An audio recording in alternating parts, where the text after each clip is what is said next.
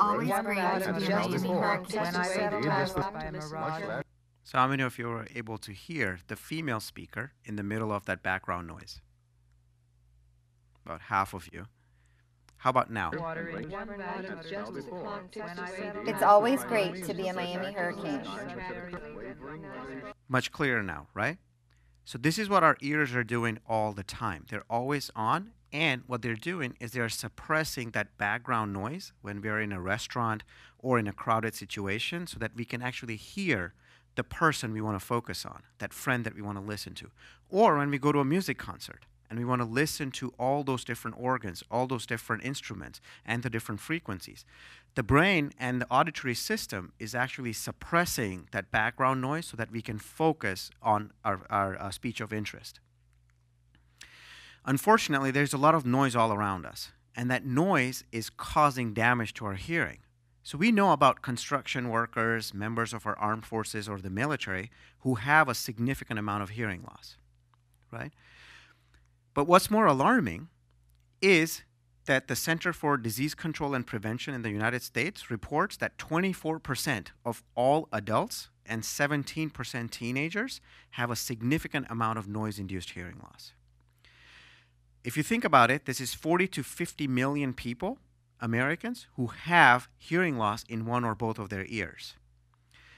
And the impact of this on our society is huge, right? There's a lot of burden being borne because of loss of productivity, in terms of healthcare costs. In fact, CDC reports that $123 billion could be saved if we could only treat or prevent 20% of hearing loss. Unfortunately, we don't live in a quiet world. There is noise all around us in terms of different polluting agents, such as a noise in on the street or music concerts, jet engines. These are always affecting our hearing. So before I move forward, let's talk about our hearing organs. I've been working in this field for about 17 years, studying how we keep balance, how we hear, and creating devices to interface with these, uh, with these organs. We have two cochlea, one in each ear, that allow us to convert sound energy into electrical pulses that are sent through the auditory nerve to the brain, where brain interprets these as sounds. The cochlea itself has thousands tens of thousands of cells, sensory cells known as auditory hair cells, that actually sense the sound, convert it into electrical energy that are sent to the brain by tens of thousands of nerve fibers. Unfortunately, the noise that's all around us is continuing to damage those sensory structures all the time. And we may not realize it until much later, the damaging effects of that noise. When patients go to a clinic, majority of their hearing will come out to be normal. They will report in their measurements of being normal hearing. However, when they're placed in a difficult situation, such as being in a restaurant or in a crowded environment, they cannot listen to the person of interest. And this is what scientists call hidden hearing loss, which is a direct result of noise induced damage to those cochlear structures. My lab, which is part of the Department of Biomedical Engineering and College of Engineering, and of the Ear Institute at the Miller School of Medicine, is working with engineers and physicians to try and find solutions for this noise induced damage and the trauma. And we think we're onto something really remarkable. And we're learning from current research that is already ongoing in our lab. Many of you know about cochlear implants. These are devices that are surgically implanted into the cochlea to replace artificially hearing in deaf people. They're remarkably successful. There are more than 500,000 implants worldwide, including in adults as well as in children. And they've been very successful. Unfortunately, the insertion, the surgical insertion itself of these cochlear implants can damage those sensory structures through inflammation. So, as we were finding a solution for that inflammation, we thought about the most common thing that we think about when we have inflammation. When we have an injury to our elbow or to our knees, we use ice or cooling, right? We call this therapeutic hypothermia. therapeutic hypothermia is actually used in cases of traumatic brain injury, in concussion, in stroke all the time for protecting the nervous structures or the neurons. And we actually built a device that can be inserted right next to the cochlea during a cochlear implant surgery to cool it to the levels required by therapeutic hypothermia. And what we found in the lab in rodents was actually quite remarkable. This is the healthy cochlea on the left.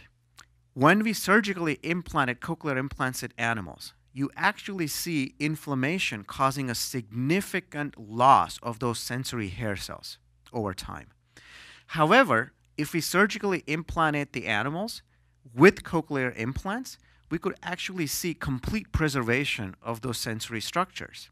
So we thought, why not use this idea of cooling or therapeutic hypothermia for reducing or preventing noise induced hearing loss? So we started some experiments and we looked at animals uh, that received exposures to really loud noises at the levels of jet engines for two hours. And what we found is that their hearing levels significantly worsen after this, this damage. However, if we provided these animals their, and their ears a little bit of cooling using therapeutic hypothermia, we could start to see that their hearing levels will start to recover. What we wanted to really try and do was apply this in the cases of noise that we hear every day, such as when we go to concerts. So we took animals and we exposed them to loud noises at the levels of a concert, a rock concert, for two hours. And what we found is that in fact, just the next day, their hearing worsened. However, if we provided therapeutic hypothermia or cooling after the noise, we could see a recovery in that hearing thresholds. And that continued for a month. So at a month later, we could continue to see a certain amount of damage in hearing of the animals from group 1. However, those that received the cooling they had hearing that returned almost to the normal levels. So we think this is a really remarkable solution for protecting our ears against the noise. We're using the hypothermia or cooling as a tool now to understand more about the mechanisms. How does noise actually damage hearing? And how does therapeutic hypothermia or cooling actually preserve those sensory structures within the cochlea? We're learning about how much cooling is sufficient and necessary. We're learning about how to apply the cooling, when to apply it, and what can we protect. And what we are doing is we're using that scientific knowledge to build devices and therapies that can be translated to humans to preserve our hearing for generations to come so that we can continue safely taking flight. Listen to every single instrument when we go to a concert or attend football games. Thank you.